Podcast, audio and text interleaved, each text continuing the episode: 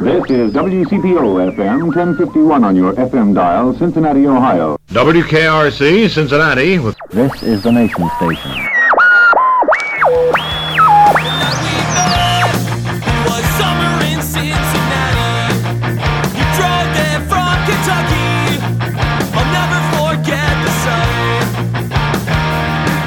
Hi again, everyone, and welcome to the Cincy Shirts Podcast. It's episode 188. Today on our show, Joe Rudemiller from 3CDC. when we did the renovation music hall, uh, which was completed back in 2017, there were some uh, some skeletal remains found, and, and that was there were also some found uh, when they did Washington Park as well. What does 3CDC do? We've always wondered is it an urban development corporation? Is it an event planning operation? Turns out it's both and more. Joe gives us the details.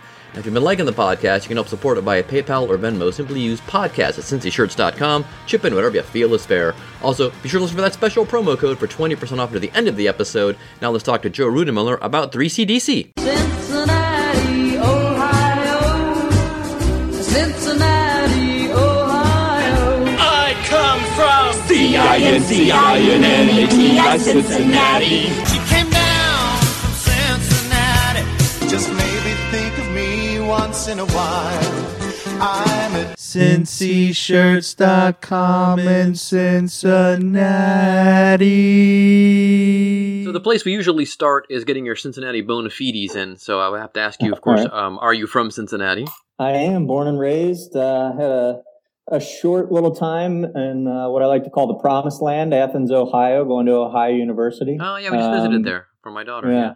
I love it up there, and then lived in uh, Canton for just a year. Okay. uh, writing for a paper up there, but been in Cincinnati. Other than that, Uh, what high school? uh, went to Elder, grew up on the west side over in Yeah. Bridgetown, There you and go. Uh, yeah, still live in East Price Hill today. Wow. Yeah, West side is the best side. that is correct. I'm on the east side though, so I just yeah, yeah. We visited OU. Uh, my daughter doing the college visits, and I'd never been, and Yeah. uh, didn't realize that it uh, it was built to be a college town. yeah. I, a little Eighteen trivia. oh. Yeah. the first first uh, first college in Ohio. It's it's. I know that Ohio State likes to call itself the Ohio State University, but really Ohio University is the Ohio State University. you Yeah, know, it's, it was the if first you, if one you in, break it down, it's the first one. Yeah, for- in the north in the whole Northwest Territory, I believe. yeah, yeah, Yeah. that's right. And the little, and for those who have been there and know the the little the town immediately out off of the campus, they kind of blend together. Was designed to be a college town, and then when you go up on the main highway over into regular Athens, that's a separate thing. But yeah, I did Yeah. not know that. It was fascinating. Yeah. Yeah. It's a, So- it's a great spot. Loved it up there. So you were a journalism major then? You were for a paper? I was. Yeah. Okay. Worked for uh, worked for the paper up there for a little bit. Um, started in sports writing. Uh, did that for a year at the Massillon Independent. Found out that uh, being a sports writer meant I didn't get to really enjoy sports as a fan as much as I would have liked. Oh, I hear. Um, And so I uh, decided to move back and had a little ch- career change. Okay. Yeah. Uh, well, the first place I ever heard of 3CDC was when my former editor John Fox became the head of 3CDC back Yeah. in the 90s. And Yeah. I was like, what's 3CDC? So maybe you can walk us through that. What is 3C? We hear the name all the time. We see you sponsor Sure. events. What is 3CDC? So it actually stands for the Cincinnati Center City Development Corporation. Um, Catchy that's name. How, uh, that's how I got the name 3CDC there. Um, yeah, and essentially the organization started as a nonprofit real estate developer um, with the goal of revitalizing the urban core, downtown Cincinnati, central business district, as well as over the Rhine. Uh, but over the years, the, the organization has really grown and expanded. We're now one of the, the largest event programmers in the city. Uh, we do about a thousand free family friendly events between Fountain Square, Washington Park, Ziegler Park, and then we also manage Memorial Hall. And we recently, in, in 2019, merged with Downtown Cincinnati Inc. And so we also provide clean and safe services throughout both downtown Cincinnati and over the Rhine um, through special improvement districts. So we, we do a lot of things downtown uh, in terms of not only bringing uh, historic buildings that, that have been dilapidated and experienced disinvestment, bringing those back to life, but then also filling those with uh, residential as well as commercial tenants, and then managing the space and, and providing programs so that everything is, is active and vibrant down here in the urban core. So what year did 3CDC start? So the organization started in 2003, and it was really a response to the killing of an unarmed African American in Over the Rhine, Timothy Thomas in 2001. uh, which sparked the, the riots and the civil unrest in downtown. At that time, Over the Rhine had really experienced a lot of disinvestment for a number of, of years.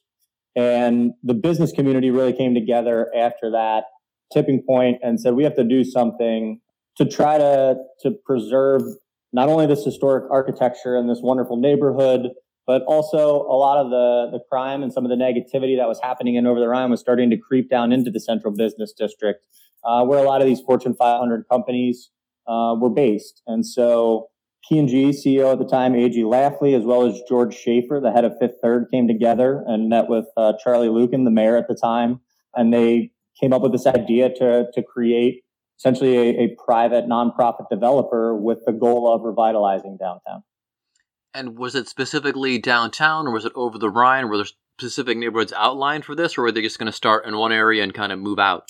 So the goal was always to focus on downtown central business district as well as over the Rhine. That has been 3CDC's focus area, those two neighborhoods from the very start of the organization. Uh, that's our focus area today. That will always be our focus area. People often ask if we're going to go to other neighborhoods in the surrounding uh, neighborhoods of the city, and, and the answer is no. The it's right there in the name. The Cincinnati Center City Development Corporation. We're really focused on that center city, those two neighborhoods. And so when the organization started, um, really the first major project we took on was 2006, the renovation of Fountain Square. Um, and so at the time, Fountain Square was really closed off. There were a lot of walls on the kind of exterior. It wasn't a very inviting space.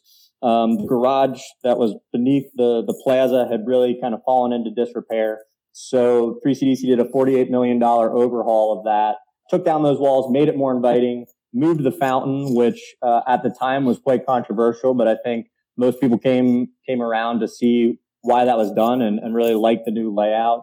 And so that was the first major project. And then, of course, as soon as the physical kind of changes had taken place, the organization then set out to program the space to make sure that it was active and lively seven days a week throughout the year. So that meant doing lunch events to try to bring folks in the office towers down and, and activate the square. And then in the evenings, doing things like salsa on the square and live music, uh, trying to really activate downtown because at that time, really at, at about 5 p.m., downtown would just kind of close up shop. So businesses, you know, the business day would end and, and most employees would kind of leave downtown and, and head home.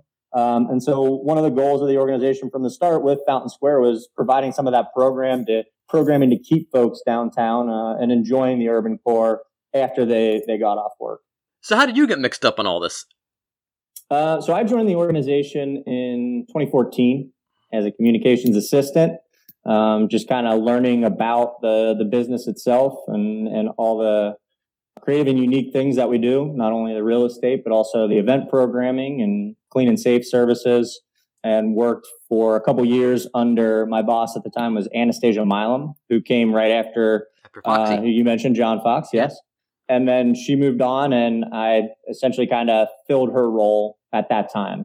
So by the time you got there, it was fully involved in programming and real estate development. Mm-hmm. What kind of is the balance between the two things that it does? Because I see signs all the time for stuff that's being developed, and of course we see your events all year long. Sure. So I guess getting back a little bit more to the history, at the same time that Fountain Square was being uh, redeveloped, the organization was also purchasing a lot of the vacant buildings in Over the Rhine. There was there were several hundred vacant buildings and vacant lots in the neighborhood at the time. And so 3CDC spent about $32 million actually purchasing a lot of those, uh, and then spent significant sum of money stabilizing a lot of them. A lot of these buildings were literally collapsing in on themselves. They needed stabilization work and, and needed to have essentially things put in there just to keep the walls from crumbling. And then a few years after, started doing a lot of uh, mixed use redevelopment. So starting at the corner of 12th and Vine, essentially going block by block, the organization took these vacant buildings and converted them into mixed use projects with residential above, primarily condos, but some apartments in the early days, and then retained the street level commercial space and tried to fill those with uh, restaurateurs as well as retailers. Try to bring some activity to the street level. And again, all with the goal of creating that vibrancy, creating positive activity on the streets, uh, at the street level, both through over the Rhine and downtown.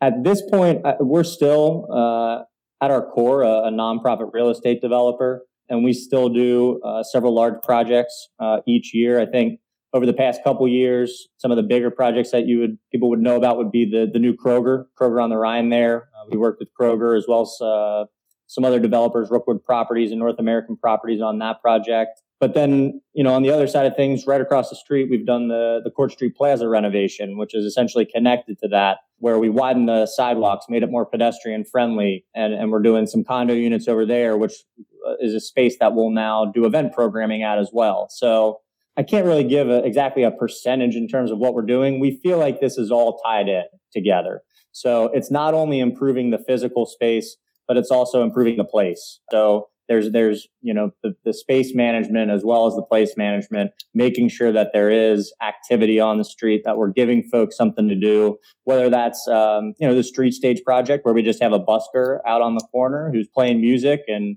trying to create some some of that vibrancy for people who are downtown walking around, or it's something like Washington Park where we have uh, kickball leagues and workout classes and bandstand bluegrass where we're trying to bring people together and, and Friday flow on the weekends. Again, so that live music that drives a lot of people to the park and drives activity in those areas as opposed to just having these beautiful spaces that are not activated where that can that can tend to to lead to some of the uh, some of that negative activity coming back. I was gonna say Washington Park, another big project, and we uh, are have been part of that. We do events with you guys sometimes, we mm-hmm. did Cicada Fest, which was just crazy yeah. successful. Uh, Absolutely. I was stunned. We were there were only six booths set up of people that were selling stuff. EBN was just passing out bumper stickers. We mm-hmm. had shirts. It is the first event I've ever done where I ran out of stuff. Is that right? It was crazy. People yeah. were crazy for the cicadas. Yeah, I left yeah. with five or six shirts probably. No kidding. Yeah, yeah, it was uh, fantastic. Yeah, I'm not surprised. I mean, it's it's a great space. Um, I feel like that was really, if we're talking about the history of 3CDC, that was really, I think, the catalytic project here and over the Rhine, where there had been some of the the entrepreneurs that really struck out um, and took a chance in the early 2010s. That would be like Jean Robert with Lavomatic and Dan Wright at Senate, Mike and Carolyn Deininger at, at Mica 12V. Um, we had some retail and some restaurants down in the area but when Washington Park was revitalized and reopened in 2012, we really saw the pace of development pick up. We saw a lot more people coming downtown. It was a, an amenity that was not only great for the residents of Over the Rhine, but also was a, a regional draw, was a reason uh, for people to come downtown and, and again, to experience some of that live music. The, the pop up jets are great, the children's playground, there's a dog park. There, there are so many things in that park and what we've seen over the years is that's really, I think, probably the most democratic space in the city. I mean, you see people of all walks of life, all ages, races, socioeconomic backgrounds gathering together. And it's really just a great melting pot that brings people together. And, and then we have, yeah, like you said, events like Cicada Fest, or two years ago, we did pre COVID uh, a Wing Fest. Yeah. That was just like crazy popular. Um, and so it's really cool when when we have events like that and we see them take off and and brings a lot of people. I think that not only helps you know provide that activity in the park, but then that spills out to support a lot of these small businesses that are in the neighborhood. We have about a hundred or excuse me, 80 retail and restaurant tenants. And for the most part, I think just about every single one is a, a local entrepreneur. And so bringing people down to these civic spaces and to these events, uh, a lot of times they'll go grab a, a drink at Zula or something to eat. Um, and they go over and do a little shopping on Vine Street. And so it all just kind of, uh, you know, feeds off of one another, helps support the small businesses, and, and creates some positive activity in the neighborhood. Uh, yeah, we're of course down there at uh, 13th and Main. I don't know if you are a landlord or not, though. I think it's another outfit that you are in a, an urban site space. Urban, that's right, correct. Yeah. I can yeah. remember the name. Yeah, I should know that, but then again, it's not my department. Fair enough. I'm not in that's real a, estate. I'm in media. That's a that's a great spot that you all have right there. It is much, uh, on the corner. Yeah, we were up by the up uh, closer to the top of the street there. At uh, mm-hmm. we were 1435, I think was the old address, and now we're down across mm-hmm. from the church, and uh, that's really taken up. Oh, something I want to mention too. We're we're just a block from the streetcar, or half a block from the streetcar. Mm-hmm. What kind of influence did 3CDC have on the streetcar, or did you not have so much? I don't recall.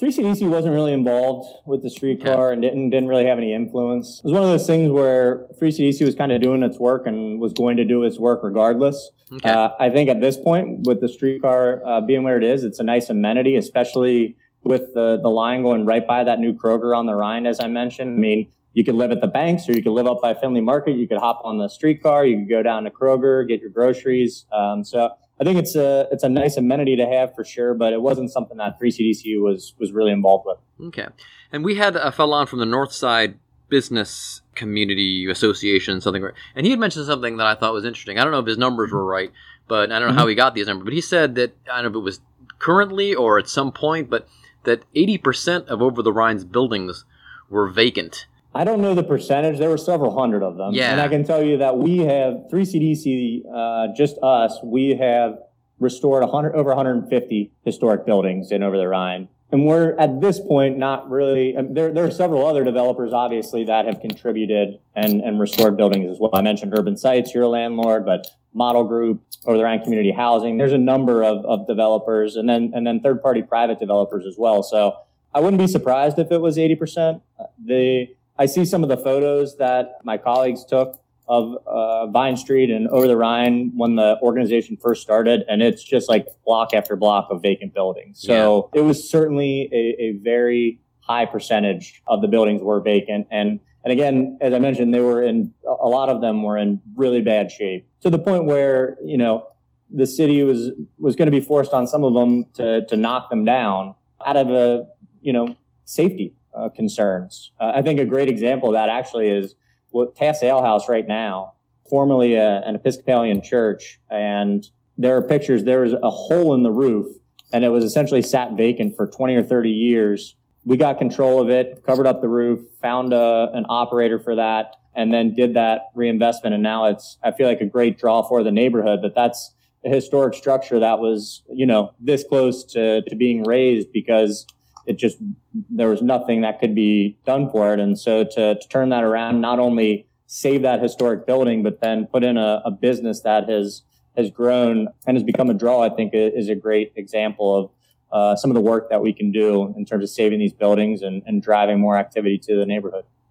Did you ever find anything surprising? Did the crews find anything when they were uh, rehabbing these buildings? I know there's there's a lot of beer caverns because of all the breweries. There have been sure. some cemeteries found, things like that. But anything else yeah. cool or unusual found during renovations? No, I think the big one, yeah, you mentioned it, is when we did the renovation of Memorial Hall, or excuse me, Music Hall, uh, which was completed back in 2017. There were some uh, some skeletal remains found, and and that was there were also some found uh, when they did Washington Park as well. Hmm. Um, that used to be a poppers field in that area. Yeah. And so, interestingly, I think I was talking to a colleague. Technically, at a certain point, even human remains are considered by the state to just become dirt. Really? It's not actually after like 100 or 150 years. I don't know the exact date. Huh. Um, we didn't treat it as such. Sure. We treated it as if it was as remains and hmm. and brought in um, worked with some some folks uh, in the neighborhood actually to make sure that we were taking care of that, but taking care of those remains and trying to be respectful uh, in those two instances. But yeah, those are, I think, the, the two times that uh, something a little bit interesting came up. And then we didn't find this, but I think one of the cooler spots in OTR right now is a, a bar called Ghost Baby, which is in Union. It's it's underneath Union Hall, uh, which is in the 1300 block of Vine Street there, where Cintrifuse is. So if you go 40 40 feet down underground, the old lagering tunnels. Um, there's a space down there that uh, was converted into kind of an old speakeasy. They have live music. It's a really cool bar, oh. and you're essentially, like I said, about 40 feet underground, and it's just a really cool vibe and, and kind of a cool spot. Wow. So I guess the big challenge, of course, in doing something like this is gentrification is mm-hmm. always a problem. How does 3CDC handle that? You know, revitalizing things, but not booting people out and you know sure. having find someplace else to live. Yeah, so I think you touched on it a little bit when you mentioned the vacancy. So I think a common misconception about us is people think that we're we are booting people out when in reality what we did was purchase a bunch of vacant buildings. I want to say like 98% of the projects that we've done have been vacant buildings. And so we didn't boot anybody out of those. What we took was a vacant structure, we redeveloped it, uh, and essentially all we did was create housing and create new businesses. So I think again that that is certainly a, a, common misconception that people don't really understand about our organization. Uh, in the very few instances where there were residents in the buildings, uh, we worked very hard with our partners to make sure that we could find a spot for them to live. We didn't just come in uh, with eviction notices and, and ask them to leave, but those those cases have been very few and far between. And the vast majority of the work that we've been doing over this time is redeveloping those vacant structures that nobody was living in anyway. Yeah, it seems that you know 3CDC has done a, a really good job of making, you know, at least from what I've seen in other cities, you know, making a space viable, but also you know keeping the the character of the area. You know, for example, mm-hmm. when we first moved here in the 90s, over the Rhine, not a great neighborhood, not very safe particularly. And mm-hmm. now, you know, if someone comes from out of town, they, in fact, we occasionally will get emails from people to Cincy Shirts saying, "Hey, we're coming to town." I don't know why they're asking us, but can can you, you know, is can you recommend a place to go? And and you know, I'll send them over the Rhine with no problem at all, you know. But in Cleveland, where I grew up, East 55th, I'm not sending you there. No way. Mm-hmm. Now there's other parts of Cleveland that are being redeveloped, but there's still there's a ways to go. Do you guys go to other cities and kind of see what's going on and kind of borrow ideas and vice versa? To people, I imagine people would come here and see the success that 3CDC has had. Yeah, I mean, we we have certainly heard from uh, a number of cities throughout the country: Atlanta, St. Louis, Providence. Folks that are just trying to understand what our model is like and whether or not they can adapt that and take that uh, to their cities. I think one of the things that kind of sets us apart is the engagement of our corporate community. And so I think another common misconception about 3CDC, we're not a public entity. We are a private organization, but really we were formed and still have the support of a lot of the key corporations here in downtown. I think the great thing about the P&Gs, the Krogers, the Fifth Thirds, Western Southern, those folks is that they don't just provide financing uh, for these projects that we're doing their leadership is actively involved in our organization. They're really engaged. They're always showing up the board meetings, giving us feedback, helping with the direction of the organization and their engagement, um, their time and, and their, you know, they're great business folks. So their, their time and their business savvy, their experience all really contributes uh, to what we've been able to do here. That said, we're absolutely always looking at other cities to see what kind of programs they're doing and, and anything that we can take and leverage and uh, replicate here that's working elsewhere is something that we're, we're certainly looking to do. Is it easier to, because that's something I've always wondered about, is it easier to rehab or revitalize an existing area like over the Rhine as opposed to going somewhere completely new, like and tearing up somebody a field somewhere like in Mason or Westchester or mm-hmm. someplace mm-hmm. like that? Because mm-hmm. like a lot of the stuff is already there, or doesn't it really make a difference? It's just it's just two different things, and eventually you're going to spend the same amount of money. I think it's two different things. I would venture to guess that it's probably a little bit more difficult to do it in a historic district, uh, uh would be my guess, as opposed to just kind of like an open space area. Certainly both are going to be costly, but you know, if you're thinking about a, uh, just a vacant area where you can kind of start from scratch and build everything up, it's a little bit different than the process of, of kind of going building by building like we've had to do. Additionally, I think we're a little bit unique in that we're a nonprofit real estate developer. So I think that kind of adds to it as well. For our projects, we have to utilize a, a number of different financing tools and methods. So we're utilizing new markets tax credits, historic tax credits, uh, uh traditional financing. So uh, our projects are very complicated in terms of how the financing comes together.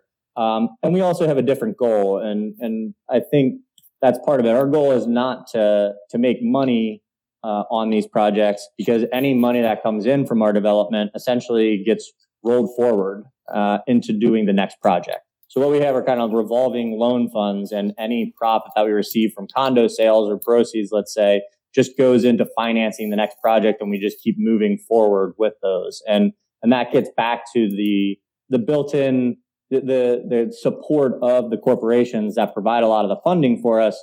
They're not asking to pull their money out after we sell those condos, they say, yes, use that for the next project, roll that money forward so that we can just continue on a cycle of continuing to, to redevelop the neighborhood.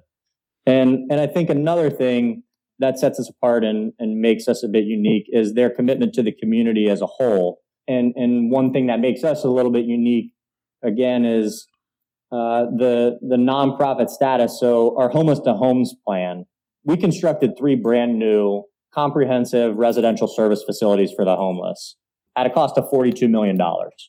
And that was not, obviously, that's not cheap, but also there's not a lot of return on that investment.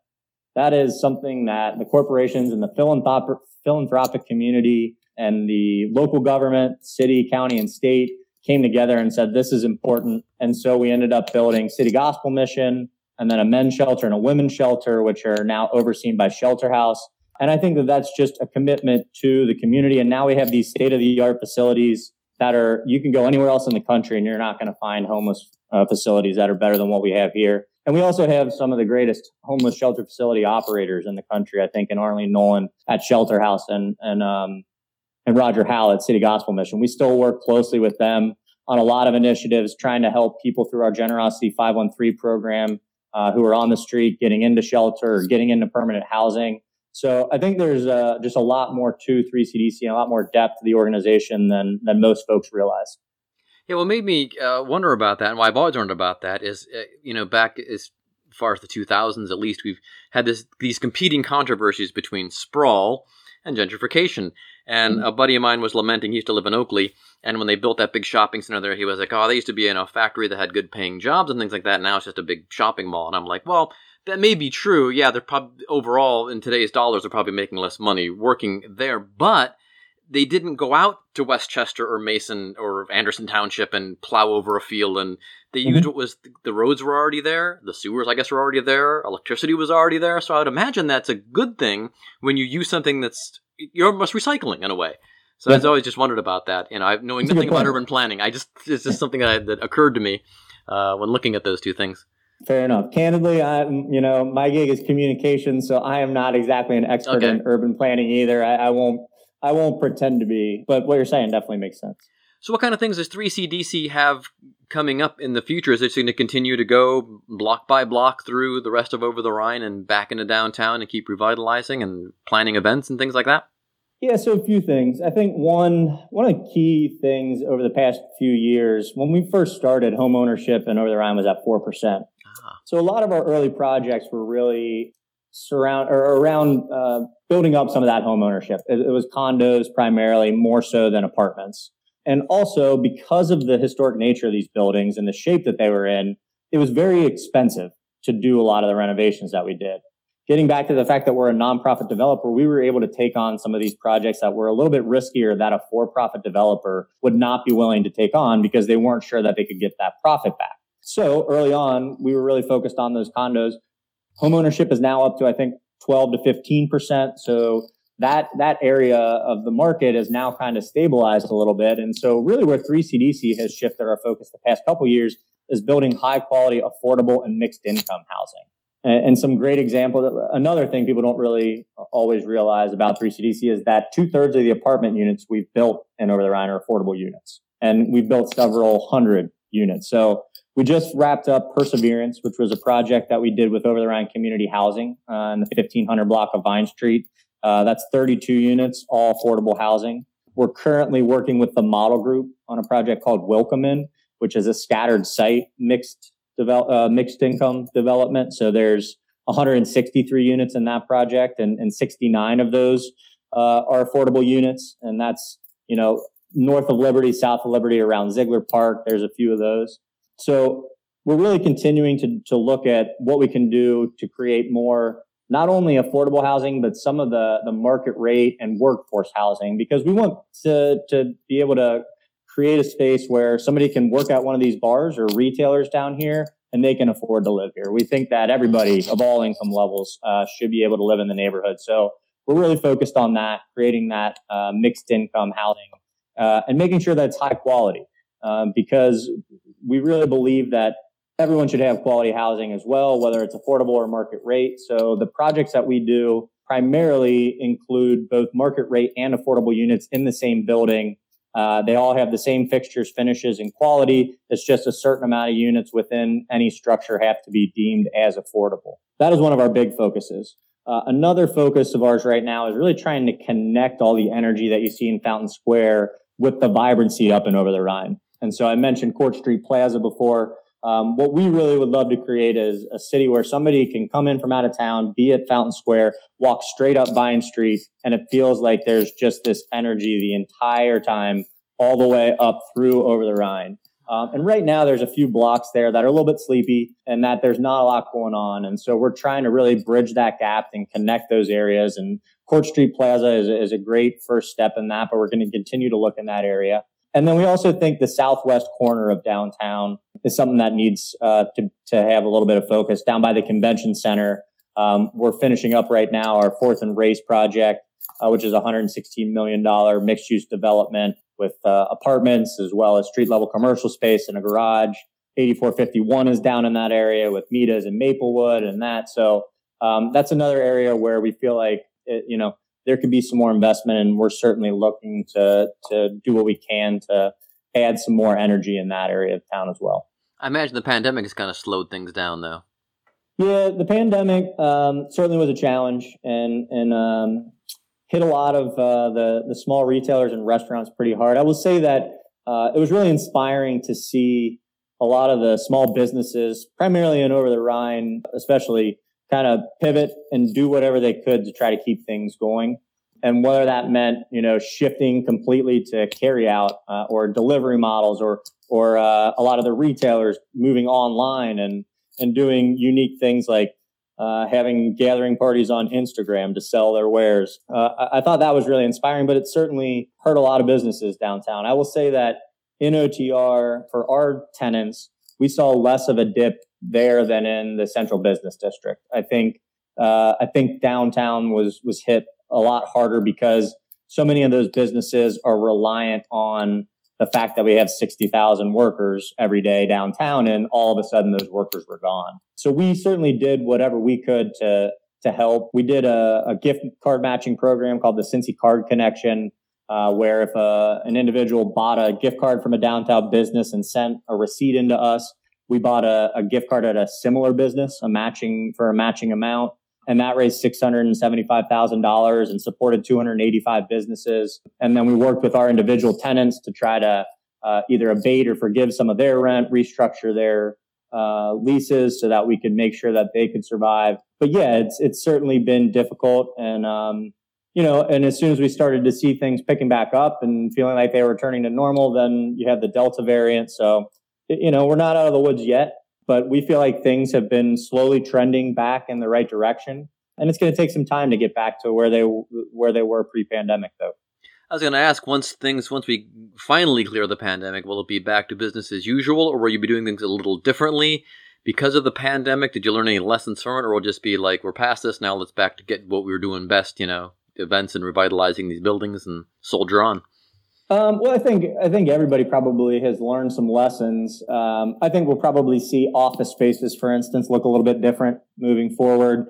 Um, but we've also done things like at Fountain Square, we added bumper cars this year uh, to the ice rink in the winter. I think that's something that was popular. We'll bring that kind of thing back. So I, I think some of the changes that we made that worked. And then this is not us, but I think some of these small businesses that have pivoted and, and gone to more carry out or delivery, that's opened up additional revenue streams for them um, to explore. I also think that one one positive that came from the uh, pandemic is the addition of these permanent outdoor dining areas, the streeteries that we've been able to add. I think that's added another level of vibrancy in addition to helping those businesses because it's more room for them to have more customers I think it just adds an extra energy to the street. I think they look really great. So there's an aesthetic to them. And so th- things like that sticking around, I, I think are certainly uh, a positive.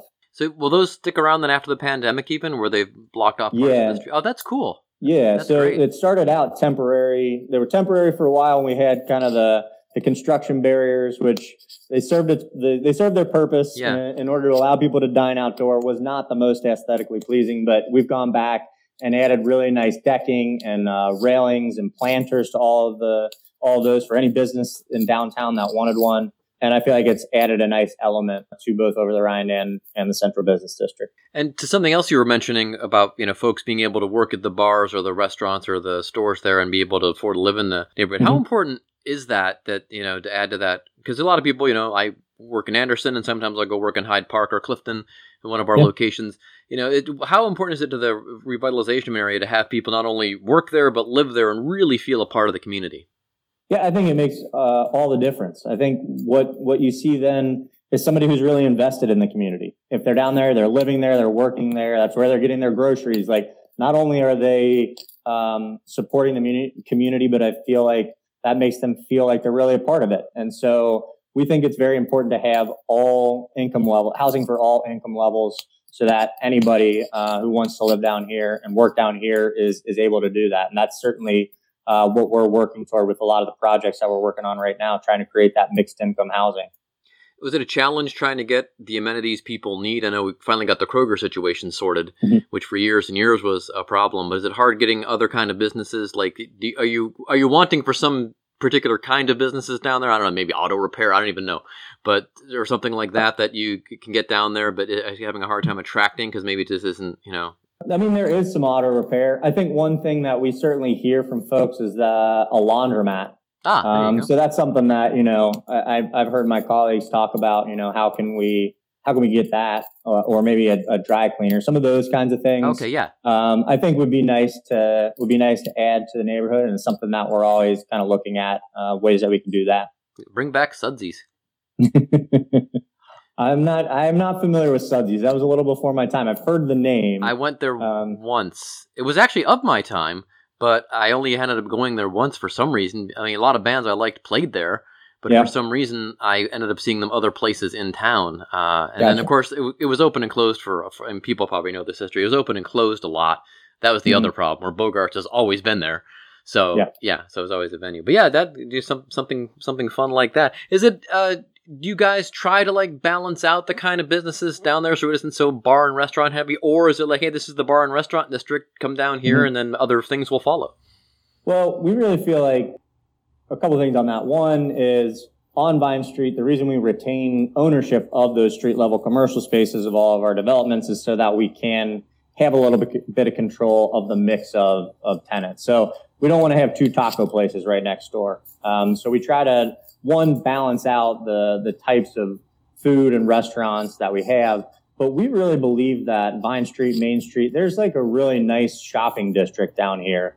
And so we're continuing to try to add more and more retail to our to our commercial spaces so that people don't think about necessarily the mall at the holidays. They think, hey, I can come down over the Rhine and do my holiday shopping. Uh, that's certainly really a goal of ours. And, and I feel like we're seeing more and more of those retailers opening up. Uh, Goodco over on uh, Vine Street and Boutique Kala, Kismet's there, Pattaya. I mean, you walk up Vine Street, there are a lot of, there's not only a lot of different retailers, but retailers at different price points. Um, you know, you guys on Main Street, there's there's some more retailers over there. I feel like both Main Street and Vine Street has a, a nice business mix, and we we believe that that really Vine Street is a viable retail district, and we're continuing to try to add more more retailers to the area. And I guess the logical progression is going to be going further and further up the block toward Liberty. Mm-hmm. Is that? Yeah, so the Willkommen project that I referenced earlier, the scattered site project that we're doing with Model Group, is actually has some buildings just north of Liberty there. Okay. Um, so one of the buildings actually that we're uh, renovating right now is where Alabama Fish Bar is. Yeah, so yeah. we're we're fixing up that building and we're renovating their space, which is really exciting. But yeah, we're we're starting to to dip our toe into that a little bit. And then there are a number of civic spaces north of Liberty in that area. So you have Findlay Playground, Grant Park, the OTR Rec Center. And late last year, I believe it was, um, the Cincinnati Recreation Commission and the city uh, tapped us to to look into how we could revitalize those areas. Um, and so we're in the process of trying to come up with a plan uh, in the community engagement phase right now at this point, trying to understand what folks would would like to see out of those spaces. But I think that's kind of the next big project that we have from a civic space uh, perspective. We've done uh, Washington Park, Obviously, that's a regional draw. Ziegler Park, we feel like, is certainly more neighborhood centric, uh, right right around the corner from you guys. But we have the deep water swimming pool. We do a ton of kids programming there. We have the free summer camp, the free swim team, and so we're hoping that we can do a similar thing uh, north of Liberty with these spaces, uh, where we create some great amenities that can bring the community together, that uh, service both kids and adults and seniors. So we're looking at that right now, and I think hopefully that'll have the similar kind of catalytic catalytic effect because there's still a lot of vacant buildings up there that could that could use some uh, some TLC and some some updating and, and upgrading as well. So where can folks find out more about what you're doing? Right at the 3CDC website, I assume. Yeah, at uh, www.3cdc.org. That really gets into uh, all the real estate projects that we're doing, provide some information on our condos, and then it's kind of a jumping off point to all the civic spaces. So we have a website for all the spaces that we manage, um, Fountain Square, Washington Park, Ziegler Park, and Memorial Hall. There's links to all that in there. Yeah, but there's a lot of information, uh, background on the organization, as well as the projects that we're working on the 3cdc.org website. And of course, upcoming events and whatnot. So each each civic space has its own event calendar. Gotcha. So we don't have those Okay. consolidated in one area, but yes, you can get them at each site. Terrific. All right. Well, this has been uh, fantastic. I finally know a lot about uh, more about 3CDC than I did originally, so that's that's good. Um, the last order of business Yeah. we have, uh, speaking of uh, sales and retail and things like that, is as the guest, you get to pick the coupon code that our customers can use for the next week, uh, either online or in our stores. And it can be either a one-word phrase or uh, or a, a couple-word phrase or one word. Uh, What would you like that coupon code to be? Uh, how about? Oh man, you're really putting me on the spot here, PF. I, I had not given this. Whatever pops into your head. I'll tell you what. We are about to do a ribbon cutting uh, for Imagination Alley on Wednesday. Okay. Um, it's a little pocket park on Vine Street. Uh, great community gathering space. We're really excited about it. So let's make the coupon code Imagination. Great. All right. Perfect. Sounds good. Let me write that down so I don't forget it. No, it'll be in the recording. Great. All right, terrific. Well, appreciate this, Joe. Thank you for taking the time and explaining to us all about 3CDC and urban development and urban revitalization. And um, yeah, uh, continue all the good work, and I'm sure we'll see you again soon. Thanks. Really enjoyed it. right. Appreciate you having me. Thanks, Joe. All right. Take care. Bye bye.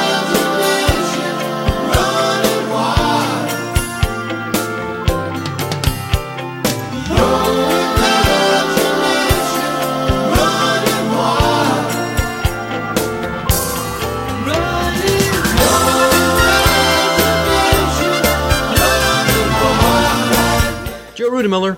I was gonna play "We Built the City" by Starship. You know, that I thought it'd be a fun play-out song. But then, uh, you know, I thought I'd tie it to the uh, coupon code "Imagination." Brian Wilson there from his, believe, second solo album.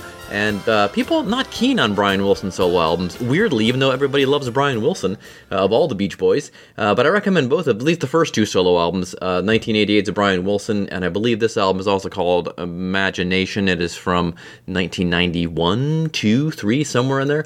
So do check that out.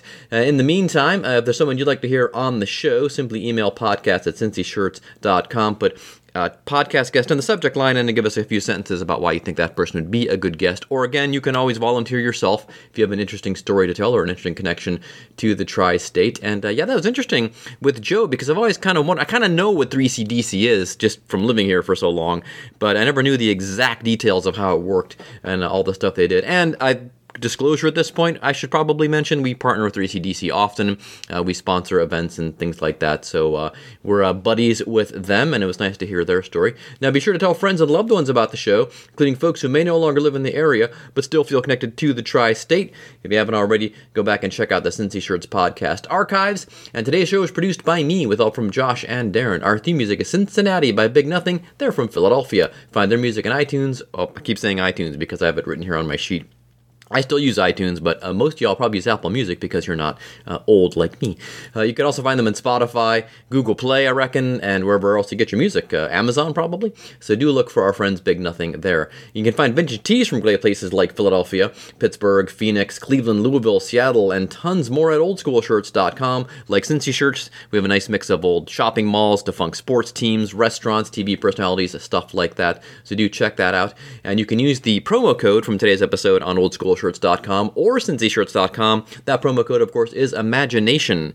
Imagination will be the promo code for this week. Use it at oldschoolshirts.com, like I said, or cincyshirts.com, or you can come into our physical stores, Cincy Shirts in Over the Rhine or Hyde Park. Tell them I want to use the podcast code imagination, and they'll take 20% off your entire order.